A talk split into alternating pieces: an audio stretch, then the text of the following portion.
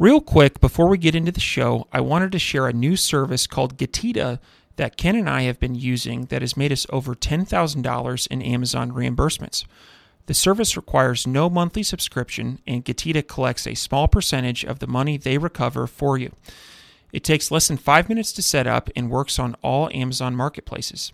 Go to Getida.com, G E T I D A, and enter promo code FTM400. That's FTM for Firing the Man 400 to get your first $400 in reimbursements commission free. How much money does Amazon owe you? Welcome, everyone, to the Firing the Man podcast, a show for anyone who wants to be their own boss. If you sit in a cubicle every day and know you are capable of more, then join us. This show will help you build a business and grow your passive income streams in just a few short hours per day. And now, your hosts, serial entrepreneurs David Schomer and Ken Wilson. Welcome, everyone, to the Firing the Man podcast. On today's episode, we are joined by Jacob Erdy. Jacob has 20 plus years of experience being self employed. In the early 2000s, after leaving a computer manufacturing company, he went on to start his own in home computer repair business and has been forced to pivot several times. Currently, his focus is on acquiring e-commerce businesses through a vertical acquisition strategy. Ken met Jacob in the Rhodium Mastermind, and we have had the pleasure to share Jacob's vast experience with you today. Welcome to the show, Jacob. Hey, thank you. Great being here. A fan of the show. Thank you. So, first things first, can you give the audience a snapshot of your background, previous jobs, and, and experiences? Uh, yeah, and I'll, I'll kind of start what I'll call my first real business. And so I just graduated from college, and it was an associate's degree in computer networking and information technology. Uh, with that degree, I did nothing the first year. And so essentially, right after graduating, though, a roommate of mine, his parents owned a janitorial business. And kind of we were talking about businesses in general and starting something up together. And we ended up starting up a, a janitorial and maintenance company uh, that also did construction cleanup. And that company had only lasted for about six months, but that was like my first real EIN type company that started up and it ended in flames in terms of, yeah, we had some sales numbers and weren't necessarily bad there, but ultimately it was very bad partnership. There was some drug use in there and, you know, other things that come about from that. That was uh, my first experience having a real business and partnering with somebody. And after that, I was like, I just swore off uh, doing any business partnerships. I was like, I'll never do a business partnership again and ended up moving on. I ended up getting a job leaving that company and I ended up getting a job at Compaq and Compaq does computer manufacturer, then bought out by Hewlett Packard, HP, and HP outsources all their all their manufacturing. And so when I found out that HP bought Compaq, we had somebody coming in that day from Foxconn, and Foxconn at that time wasn't really known. It's one of the largest companies in the world, but at that time nobody really knew of them. And you know it was clear that that's who they were going to be contracting to. So I kind of just knocked on the guy's door, said, "Hey, I heard you're hiring," and he's like, "Yes, we are." And I jumped ship right away from HP over over to Foxconn and from there, I ended up having to move out to Indiana for about a year and a half. I was a, a, computer engineer over there, did a bit of work for them. During that time, my wife got accepted to veterinary school in Fort Collins, Colorado. So I ended up moving to Fort Collins, Colorado. I got a job there. Only lasted maybe 30 or 45 days. I was a supervisor to a computer repair company. It's a big, big electronic store chain that's very popular in the US. And but for me, it was the corporate life and I dealt with a lot of that already with inner fighting in Compaq and HP and people like stealing each other's work and trying to justify their job to stay employed. There's just so much politics that go in into, you know, corporate America in general. And it just wasn't for me. It was the only job I ever really walked out on. But I just, I, I ended up walking out. I was just like, you know, I'm just going to start my own company. So I went home. I started my own company, uh, Brainbox Computer Solutions, you know, got uh, an ad in the Yellow Book. It was going to come out like three months later. And then my, my wife comes home and I tell my wife, like, hey, I just started my own computer repair company and I quit my job. And, you know, her, her response was, well, can you get your job back? So it was like, well, no, but that, that's when we sat down we talked about it. As long as I could pay the bills, I was good to go. And as long as I could pay and meet my commitments to help support our family, we were good. So, you know, once I had that blessing, I, I was able to move forward. And, you know, whenever you start a company, I wouldn't recommend just quitting a job and having no income and starting a company. I much prefer like the chicken entrepreneurial approach of where you keep your job, but then you start something on the side and let that income build up. A far easier way of doing it, but I was kind of thrown in there. And so I ended up getting a job carpet cleaning. It was a contract job. So I'd go out and I'd carpet clean and I'd carpet clean a home. And then, you know, I'd go into the truck. I, would switch out from my scrubs, uh, kind of like Superman, right? Put on, you know, something semi nice and then go do an in home computer repair job and then switch back into scrubs and do carpet cleaning. I did that uh, for close to a year. And roughly about that point, all I, my computer repair business was slowly gaining more and more steam. And all I really needed was just 400 more dollars, just 400 more dollars. And I'd be able to quit carpet cleaning because carpet cleaning is a lot of hard work. It is and little pay, hard work. And and you know i just needed 400 more dollars. And, and ultimately that's where i discovered uh, digital marketing affiliate marketing i should say uh, promoting other people's products and services and getting paid to do that and then adsense and things like that. It didn't take too long. I bought a f- few courses. Some were good some were bad. But over the following six months ultimately like month six i ended up earning $100 and then month seven i earned 200 and month eight you know i earned 400 and i was able to fully quit the carpet cleaning gig. And slowly over the course of the next year or two, the digital marketing aspect of the business started earning more than my in-home computer repair business, which was taking up full-time work for me at that point. Uh, with my wife closer to graduating from college, I knew we'd be moving, and so I ended up selling off the in-home computer repair business and just focusing full-time on doing affiliate marketing. And there, I built up over over several years. I built up a really really nice income and had had nice income coming in. I had a few different tech startups in between on that too that I tried my hand at. Overall, at the very peak, I had close to like 30K net. That would have been the actual cash flow. Now, keep in mind, most of the money that I made, I ended up putting back into the business. I did buy a number of content businesses uh, as well, or, or content websites, I should say. And then ultimately, one day I woke up, and even though I had, you know, 100 different niches, 150 different websites, you know, I woke up and Google said, Jacob, we hate you and we hate all your websites. And over the course of about about six months, I saw all my all my income, you know, from 30k net to about 2k net. And keep in mind i didn't stack a lot of funds either. I was putting a lot, most of it back into the business. I was living really really frugal. And you know that was that was a really hard lesson because i thought i was diversified. I thought no look i'm in all these different niches. I had these these websites on different hosts. I, I thought i was doing what was what google wanted as well. That was the other real shock. And yeah i was gaming the system a little bit like everybody does. There, there there's always gaming the system if you're doing any kind of seo but uh, you know ultimately the tables turned and I learned that, oh no, I really only had one customer and that was Google. And when Google said, Jacob, we don't like you anymore, my, my business was gone. And with that, I kind of swore off doing just organic traffic. I said, no, you have to be able to run paid traffic to the offers. That way it won't die on you, right? If I can make money by running paid traffic to something and arbitrage that difference, uh, then, then it's a business. And so I kept doing what I was doing there of, yeah, some content, but focusing more on affiliate offers and running affiliate business. But over time, you know, I kind of quickly realized, uh, I say quickly, but it was like a three or four year journey. And I had multiple different startups again that I tried, uh, you know, some bigger swings for the fences. I kind of learned that everything I was doing, I was building on quicksand. And so no matter what, you always get kicked off of affiliate offers. They always go down. You don't control it. You don't own the customer. You don't own any of that. And so essentially, essentially what I was doing is I was building income and it was a good lifestyle don't get me wrong. I you know i had zero customers. I had zero issues really to deal with and so that lifestyle aspect was nice but there was nothing that i could sell at the end of the day. For me it was important and this is roughly about you know four or five years ago i, I realized after after another startup i had went under i kind of realized that no I, I need to find something else and ultimately that's when i turned to just focusing more on e-commerce and starting e-commerce or purchasing e-commerce uh, websites and and to go down that path. That's kind of a, a big roundabout way to uh, where I'm at now. Sure. So no, thanks for you know sharing all that. And you know, I think David and I always chat about all of the times we have to make pivots and lessons learned, and and we learned I think the most in in our failures. And but if you're never taking at bats, you're never you're never going to have those lessons learned. So that's awesome. Sounds like that you know you've had a, a wealth of experience with pivots and lessons learned. And so Jacob, I know that you're a, a Google Ads expert. So I'd like to pivot into this a little bit specifically for e-commerce. Can you speak to like what's working regarding Google Ads for e-commerce in, in 2022? Uh, yeah, and and abs- absolutely the, the biggest thing that's working for most is going to be PLA ads, so product label ads. So absolutely, especially on the e-commerce end, and so that's where a lot of my focus goes into is is just ensuring that hey, you know, is my merchant feed how how do those products look? Are they presentable?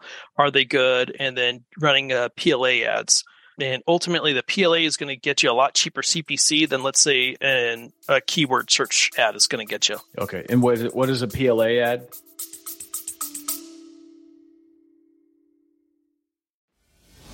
If you want tips and strategies on how to start, grow, and monetize your business online, check out the Digital Revolution podcast with Eli Adams. We interview digital experts from around the world that share their personal stories. They talk about what they're currently working on and where they see the future going. But most importantly, they share tactics in their specific area of expertise with the hope of helping you improve your digital presence online. You can listen to the Digital Revolution podcast on YouTube, Spotify, Apple, iHeartRadio, or simply click on the link in the show notes below.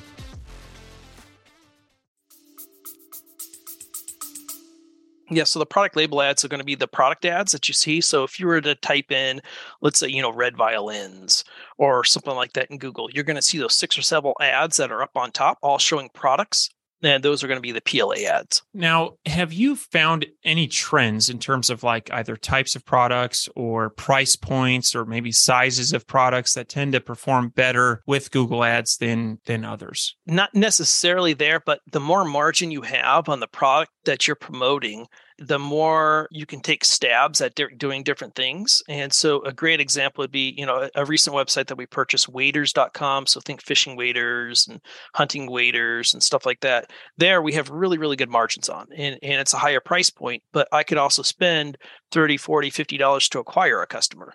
Whereas another website that I have, modelcars.com, great example. So that that's a website that we acquired here not too long ago. And on that one, the margins are horrendous. I can't make it profitable, except for I found one little niche inside there that I've been able to make profitable and make some money on. But because there just isn't a whole lot of profit margin, it's really, really hard. So I can't necessarily say that there's a certain price point of prices that work better. But one thing for sure that I see a lot on Google is, is if it's one of those products or services that people absolutely need, then they're more likely to buy. So your conversion rate in general is t- tends to be a little bit higher. And so if you have a product or service that people pretty much have to buy for one reason or another, uh, then your conversion rates in general are going to be better. Okay. Looking forward to 2023, are there any strategies that you think will, will kind of persist as the Google machine is tends to be ever changing? Yeah, it, it's always evolving and new new ad things come up. You know, we had expanded ads take over from regular text ads and then responsive ads because expanded ads are now retired and and so, you know, it's it's always going to be an evolving ecosystem, but the one thing is is clear and that's the you know google's always always taking over is giving you less and less control and they're putting more and more control into their own hands. And so i think you know one of the things to really look at for when you're running google ads is not just google ads but ensuring that your entire funnel is functional uh, so, you know, ensuring that, okay, when somebody lands on your website, you're there to capture their email or that your product page, you know, so many e commerce descriptions for products are really, really, you know, piss poor at the end of the day. And, the, and you know, uh, I'll use the waders.com example again there. It's a recent acquisition for us, very, very recent. But on a lot of the waiters, they didn't even have sizing charts like sizing charts weren't there. People, you know, there's already a high return rate in their apparel field in general, but if you don't have a sizing chart, like, you know, people are always going to buy the wrong size and then you're mm-hmm. going to end up with all kinds of problems. So just ensuring that your funnel itself, not just Google ads, but hey, does your landing page convert? Does it look good? Does it answer the, the individual's questions? Are you capturing their email? Are you then remarketing to them? That's very important and then are you following up with emails you know abandoned cart emails and and things like that so ensuring that your full funnel is there is really important. And then Google as well, if you can niche down, let's say you are running search ads eh, specifically, if you can niche down and ensure, okay, I'm going to set SKAG level ad groups, which is single keyword ad groups. And, and so ensuring that you're going after and theming and sending people not to your home page, but to the search page on your site or the product page on your site that closest matches of the keyword, the search intent that people are doing. So sending people to the right destination and then customizing those ads for those specific keywords is going to help give you a higher click through rate, which is also going to give you a better quality score, which is going to help lower your CPC overall. And, you know, through kind of all that together, you'll have a better chance of performing. The other thing is ensuring that you're spending enough money over a long enough period of time. And so by that, I mean, hey, don't just say, okay, I'm going to set my budget to $100 a day for this campaign. And then three days later, you're not making money and shutting it off in frustration. It's like, well, maybe, maybe start with $10 on that campaign, see what keywords are coming in, add in the negative keywords, refine it a little bit, and over time, increase that daily budget and kind of keep those lower CPCs and, and just kind of figure out, hey, what's my ROAS, you know, return on ad spend, and, and kind of go from there. So starting smaller and then trying to scale out is an approach and getting very, very granular. Overall, that's an approach that that's that's been very successful for me. A couple follow up questions, Jacob. One is you had mentioned earlier, like you you were struggling with one of your portfolio companies to run profitable ads now, and you had mentioned having enough margin to run paid ads. Now, is it enough margin or is it pricing? Like, so let's say you're selling, you know, a, a $10 product versus a hundred dollar product and you have a 30% margin on each now have you in your experience like when you've bought businesses and, and you're looking for more do you have a criteria on price of the products in the catalog or is it just margin no and it's not necessarily all just margin, but it, it's more margin than price. And a really good example of it is like as an affiliate, I used to push a lot of uh, automotive paint. And there, as an affiliate in general, I'm used to like 10% commissions, 5% commissions, you, you know, like really low margins. And so getting that stuff profitable can be really, really hard. But if you're honing in and there's a lot of buyer intent and you're going to have a higher conversion rate on it, you just, you don't necessarily know. And so a great example would be one of the companies that we own is a quilt company. We sell a lot of quilt patterns. We're one of the largest quilt pattern companies around, um, or getting there anyways. We, we got a few competitors we got to knock off still, but you know, there the average quilt pattern is going to send any sell for anywhere from Um, you know ten to twelve dollars. But we make some good money. We make some good money because we have a lot of repeat customers because we have that full funnel in place, so we can pay a little bit more to acquire a customer, and then even there because we have good margins on the product, and people don't just buy one quilt pattern; they might buy three or four, and you know our average order value, for instance, on Google Ads is right around $26. And so with that, we have enough margins for our campaigns to to reach, you know, a five, six, seven ROAS there, uh, which is return on ad spend, which uh, clearly makes us money. And so that's a low low cost dollar item, and you know, I'll I'll spend all day long on that. Yeah, you kind of highlighted that how that full funnel makes an impact on on everything, whether you're you know you're post purchase follow up, you're upselling at checkout, all of those other things combined with it. So makes sense. Next question I've got is I know you're uh, you know deep into Google Ads have been for a long time. Do you guys test any other ad platforms like Instagram, TikTok, Facebook, Pinterest and if you do, do you guys see any gems out there or are they just all noise? Well, no, I, every business is going to be different. And, you know, one thing I learned from pushing so many different affiliate offers was you just don't know what's going to work until you try it to kind of test throughout and you know whatever you get good signs of life on you focus a little bit more on that and keep building it up. Uh, pinterest for instance it's it's taken a while but for, for pinterest for the quilting company that's working really well for us now. And we put some effort in on the organic end. So we have the organic sales going, but we also have paid sales going too on the paid ads, which if you use the Pinterest attribution model inside Pinterest itself, it's it's pure crap. It, it, it's 100% baloney. The the ROAS that you they say you're getting is false. It's not true. It's based upon people seeing your ad, never clicking or interacting with it. And I know that because we have you know, we use Google Analytics and we have UTM codes. And so we can actually see, hey, what's working, what isn't working there on Pinterest. But yeah, for for Pinterest, we have that working on our quilting site. Uh, same with Facebook. Facebook, the the demographic is really, really good. It fits in well with with that niche and and it does really really well and for other businesses it can work eh, but oftentimes people give up way too early. They spend way too much on the front end and just don't give it enough time. I, i'd rather say hey you know what? Start at $10 start at $5 start smaller. Keep testing different campaigns. Keep testing different audiences Uh, also feed Facebook, you know, do some like campaigns of people who already like it, and then similar to audiences to your existing customers and your existing customers. Uh, let you know, feed Facebook that data of the people that are already visiting your website and who like your ads and then facebook will will kind of learn hey this is who who you know interacts with these ads and then over time you'll probably discover an audience or two uh, that works well and it just it just takes time very very similar to what i said with model cars where we don't have a huge margins to work with but still on google ads we have some winning campaigns they're they're never going to scale all that big at this point in time but you know through testing uh, we, we're able to find some some gems and you know i, I can't speak to tiktok at all just because I, I don't understand TikTok. I, I try the app a few times. It's on my phone now. I just it, it's just not me.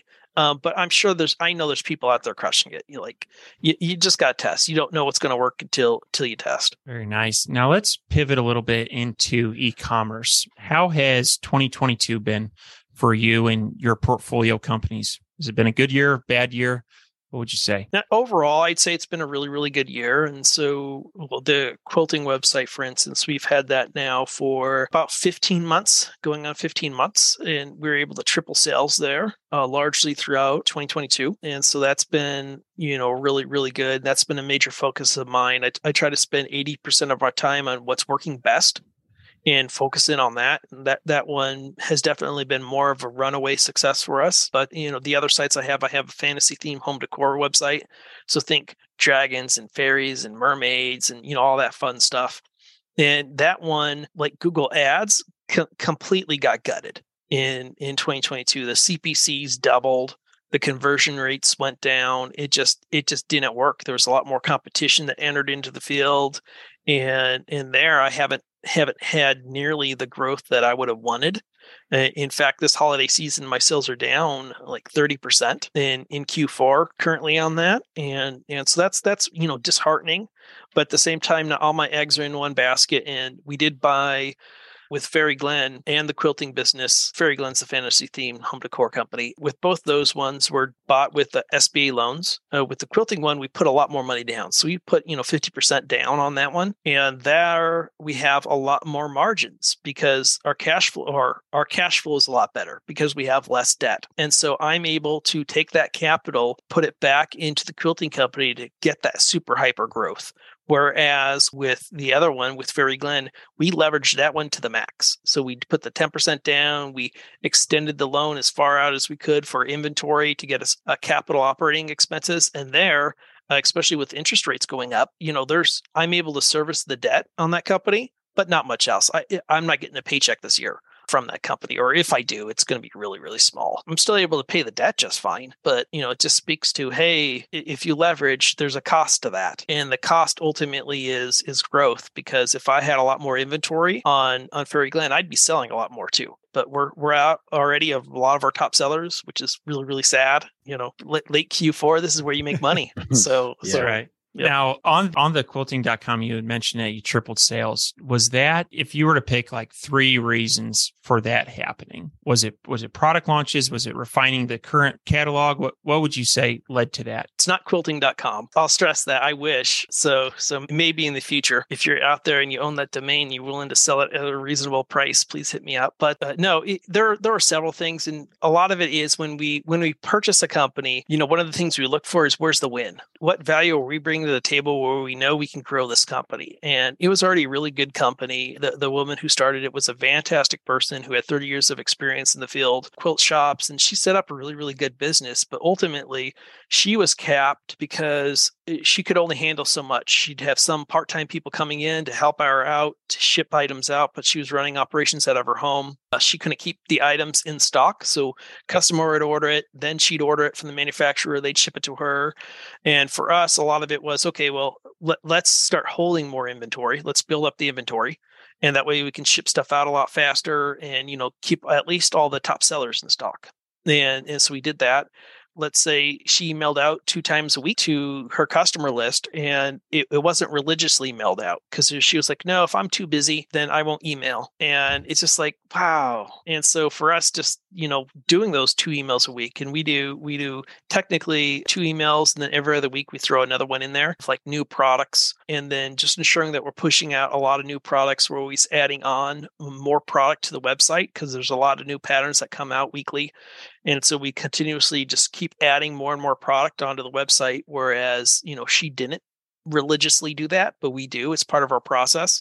And then on the marketing end, there wasn't any any big sophistication going on there. And I was able to to look at the CPCs, that other people were paying in that niche cost per click and determine that oh we could do really well on the paid marketing end and so we've been able to set up very very successful uh, google ad campaigns and facebook campaigns and and target those towards individuals and all that has been just slowly feeding into growing the business and then along with the repeat customer rate just fantastic repeat customer rate uh, these are fantastic people who buy and there's zero fraud there's zero fraud in that industry. So you can ship pretty much anywhere in the world. Nobody's trying to steal your quilt patterns for free, which is which is awesome. Yeah, that's yeah, that's kind of funny how you how you highlighted there is zero fraud and and that comes from experience. I'm sure that every you know a lot of people listening to this uh, podcast has probably experienced you know you know competitor attacking them or you know or or whatever who knows. But no, it sounds awesome. And just to reiterate, the company that you're primarily the last several years you're you've been focusing on acquisitions, correct?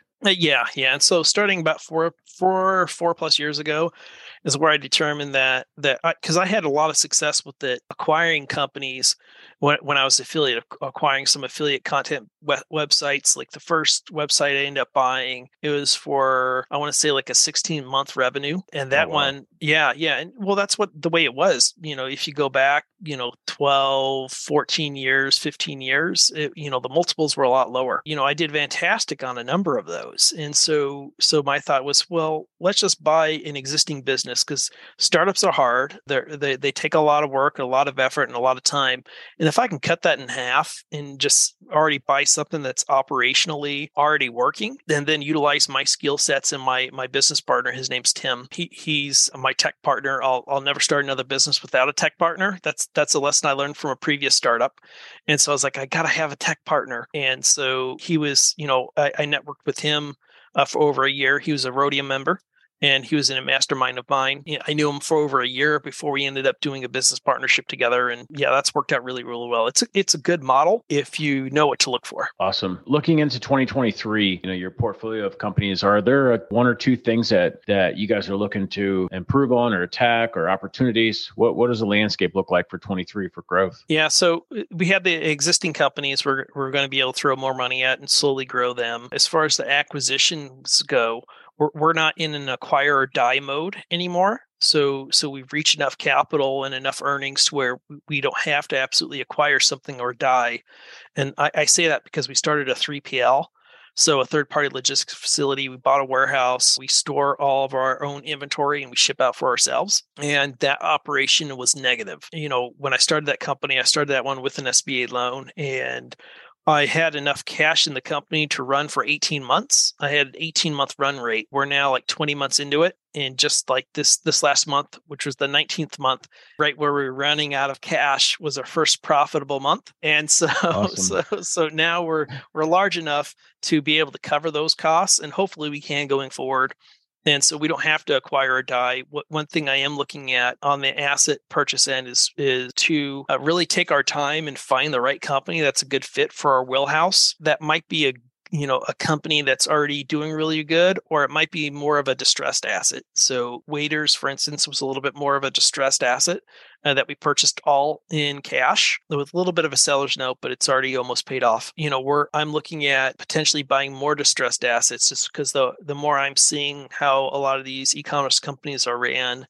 there's there there's a lot of opportunity, especially on ones that are failing, because we already have examples of companies that are successful in what we're doing there, and a lot of those tactics can just be applied to the new ones. And it, it's nothing revolutionary in any way whatsoever. You know, running a business is running a business. It's just you know ensuring you have sales and cash flow and and and manage manage your balance sheet appropriately. Absolutely. So it, as we've gone through this conversation, it's it's become abundantly clear that you're an entrepreneur and you have a lot of uh, experiences within this space. And so I'm curious, what advice would you give to your younger self? Say say Jacob at, at 21, just just getting into things? The first thing I'd probably say is, hey, uh, diversify out of organic traffic because uh, because Google's going to kill you. But really, it's it, it's more about owning the customer and, and then understanding the risks you're taking better. And so so you know, I don't feel I had a good grasp of the risks I was taking and I fully didn't understand, like, oh no, if I lose Google, I lose everything. That's sadly a lesson that I've had to repeat multiple times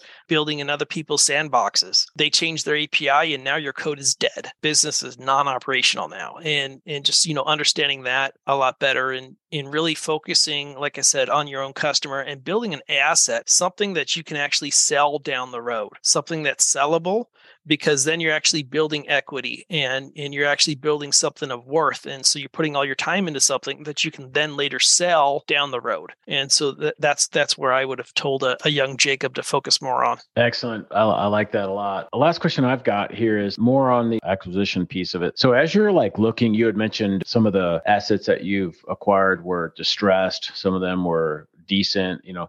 As you're like as you evaluate businesses to buy what are some things that you're looking at in terms of like how you can add value, how you can grow them. This may be at a high level, not specifically for you, but maybe a list of, you know, 3 to 5 things that you're that you're looking for to that you can add value? Yeah for in general some of the some of the criteria and of course everything's going to change depending upon the price in which the site is selling for. So you know waders we got that at a fantastic price. Model cars that again we got at a really good price and that one our clear win for that was the seo was messed up. So they transfer the site from another site to shopify. They didn't do like the 301 redirects properly. They didn't do a lot of like really easy stuff. You know most people in in the content or e-commerce world would know like oh that's a big no no and so you know we just saw where we could add in our value. But ideally, you know, for if I was looking at a company today to purchase, you know, I'd want them to be, you know, 10 years old. You know, that way they have an established customer list, you know, continual growth. So year over year growth, you know, might be affected there by COVID a little bit. You know, operationally, it has to be a good fit for us. So it has to be within our wheelhouse,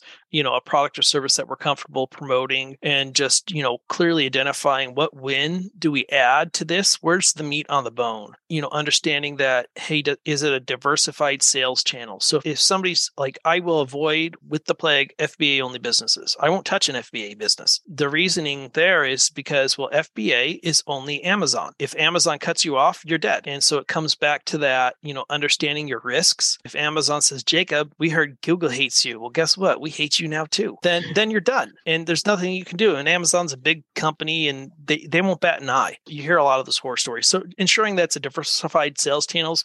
Is it is it a website? Do they have a customer list that you can email? Does that email list actually do they purchase? You know, hey, what's their organic profile look like? Things along those lines. And then within that, you can take a look at, okay, well, they only send out an email once a month you know is this something where no people would appreciate getting emailed every week like right there you could do a lot better in sales or you know hey do they not have shopping cart abandonment emails going out or are their product listings very very vague and they're not answering basic customer questions coming back to like waders website where they don't even have a sizing chart. Pretty obvious things that you can do. You know if you can find that meat on the bone or where you can add value amazingly enough a lot of companies don't even answer the, the phone. You know some of those can have a drastic increase in sales if you just answer the phone because a lot of those people just want to make sure you're legit or they want to place an order over the phone. Model cars great example of that we did uh, several thousand in sales this last year just by answering the phone. It's a big deal. Okay. Yeah. No, excellent. David, any follow up? One more follow up on the acquisition model. So I know I've got them that get the email from the brokers that has a company. It'll give some details, maybe some revenue numbers, which is kind of like their teaser, right? So I, am assuming that you receive those, and and I would assume that there's probably if you see something that piques your interest, there's probably a follow on request. I want to look under the hood, learn more about this company. So when you are looking under the hood, pre acquisition, what steps are you taking, and what types of information are you asking for? You'll get the prospectus, and the prospectus is going to tell you, you know, a number number of things like how many suppliers do they have? So if it's just one supplier well that that's kind of a red flag because what if that supplier cuts you off? Do you do you have access to another supplier? Where is it that i could save money or add money? You know in my case i have my own 3pl now. So if they're paying, you know, five thousand dollars a month in warehouse costs, it's like cha-ching.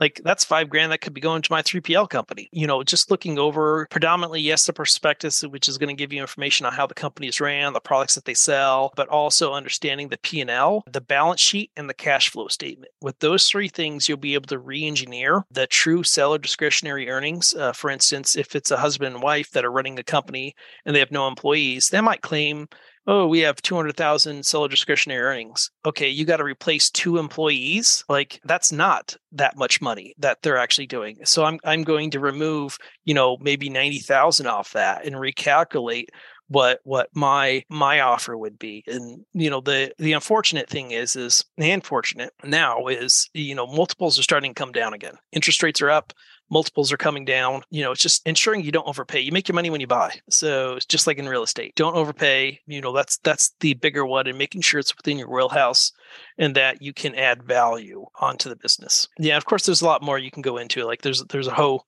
whole in-depth. My due diligence document is I think 40 pages long. So it's it, you know 40 page word document. So there's a lot of stuff that I check off and I look at to get that. I built that a lot off of if anybody's not subscribed to Quiet Light Brokerage emails, they they do the best intake forms period.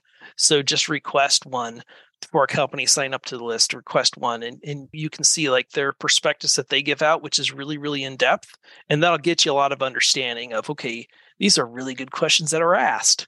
And and it gives you a lot of insight into the into the businesses. Anything else we want to cover before we head into the fire round? No, I, I'm good. Let's go. What is your favorite book? My favorite book because I do I do a bit of fiction reading, and I, I, so I'm not even going to give you a business book. It's it's Kingkiller Chronicles, and that's uh, Patrick Rutherford. I think I'm saying that name wrong. And so even if you don't like fantasy, like kings and magic and stuff like that, read it anyways. Get the audiobook. The audiobook is fantastic. Kingkiller Chronicles, book one, book two, book three will be out someday. I don't know when, but you, you know, the, it's my favorite book. Um, otherwise, if you're interested in actual acquisitions through buying a business through acquisition, the Harvard uh, Business Review, the Harvard Business Review, Buying a Small Business is a really good read that has a lot of stuff in there as far as doing due diligence and other stuff. That's a book I'd recommend. Even, even if you're going to buy something small, it's a really good book to go through. Okay, awesome. What are your hobbies? So I like, you know, hiking, I do walks. I have a daughter, I like spending t- time with her overall overall, then uh, I really like investing in general. So I read a lot about investments and you know different companies and you know different ways of making money. And overall,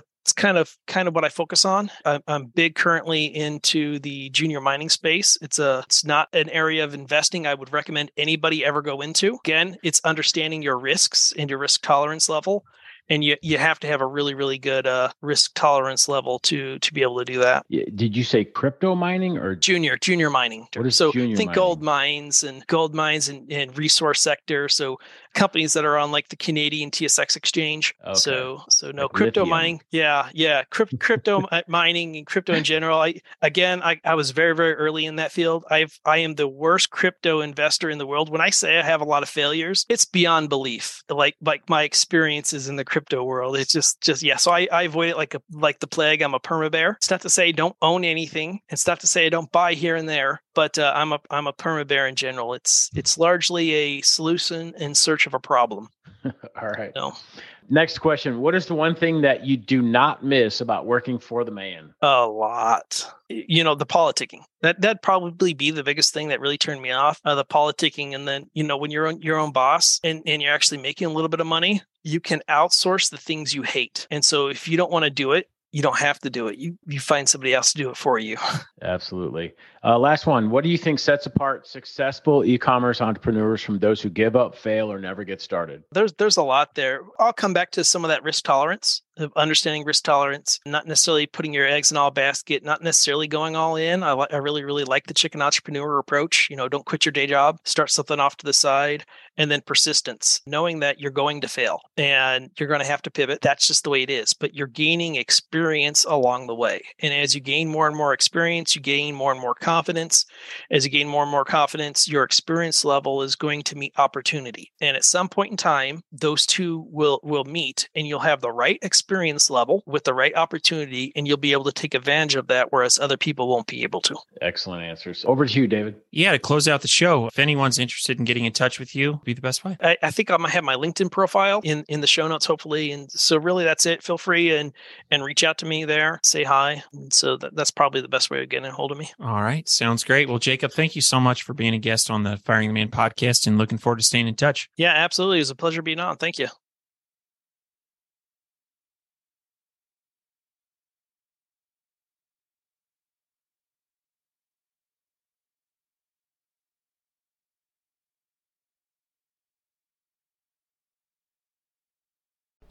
Before you go, we wanted to share a new service that Ken and I have been using called Getida that has made us over $10,000 in Amazon reimbursements. The service requires no monthly subscription, and Getida collects a small percentage of the money they recover for you. It takes less than five minutes to set up and works on all Amazon marketplaces. Go to Getida.com, G E T I D A.com, and enter promo code FTM400. That's FTM for Firing the Man 400 to get your first $400 in reimbursements commission free. How much money does Amazon owe you?